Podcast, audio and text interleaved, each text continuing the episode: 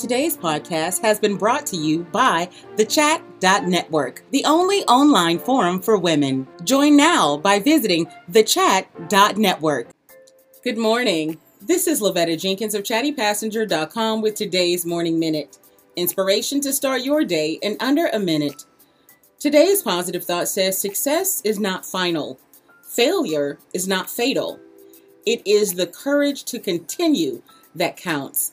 That is a quote from Winston Churchill, and I thought it was fitting today only because a lot of people see success as the peak and epitome of everything. However, you can be successful one minute and fall off the next if you don't manage things well. Just the same with failure. If you fail and you sit in it, that's when it becomes fatal to your dream. But if you make the decision to get up and continue, that's when you'll find that you are stronger than you ever knew and capable of so much more. Sometimes that failure can be the very thing that sets you on the road to success. So today I ask you to get up one more time and keep going past your failure because it's the power to continue, the courage that it takes that counts the most.